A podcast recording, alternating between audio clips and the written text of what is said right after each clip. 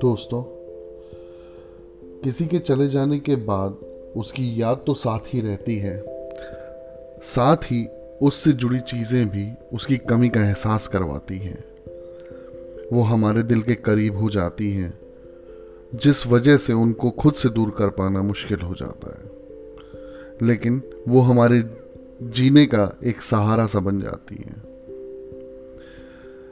कुछ ऐसी ही भावनाएँ लेकर आज आपके सामने मैं उपस्थित हुआ हूँ, एक कविता के साथ, जिसका शीर्षक है, पापा की याद। कमरे में जाकर बस मुझको खाली कुर्सी वो दिखती है, हर जगह घूम कर ये नज़रें उसी कुर्सी पे जा टिकती हैं।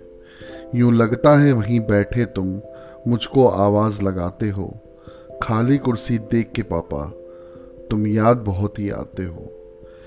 एक अंधकार सा छाया है। दिल मना रहा है हर पल मातम। आँखें हैं खोज रही तुमको, पर आते नहीं कभी अब तुम। खामोशी सी छाई रहती है, तुम भी तो ना मुझे बुलाते हो। खाली कुर्सी देख के पापा, तुम याद बहुत ही आते हो।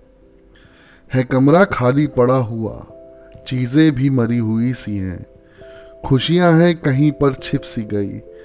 लगता है डरी हुई सी हैं। अब तो तुम भी कभी मुझको डांट के नहीं डराते हो।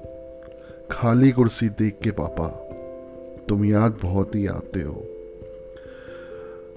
माँ की सूनी मांग देखकर आँखें भर भर जाती हैं। साथ छोड़ दिया उनका, जो आपकी जीवन साथी हैं। साथ निभाने का वादा तुम आकर क्यों ना निभाते हो? खाली कुर्सी देख के, पापा, तुम याद बहुत ही आते हो। छोटी बहन करती खड़ा, पहाड़ रोज सवालों का। तूफ़ान सा चलता रहता है, मन में आपके ख्यालों का।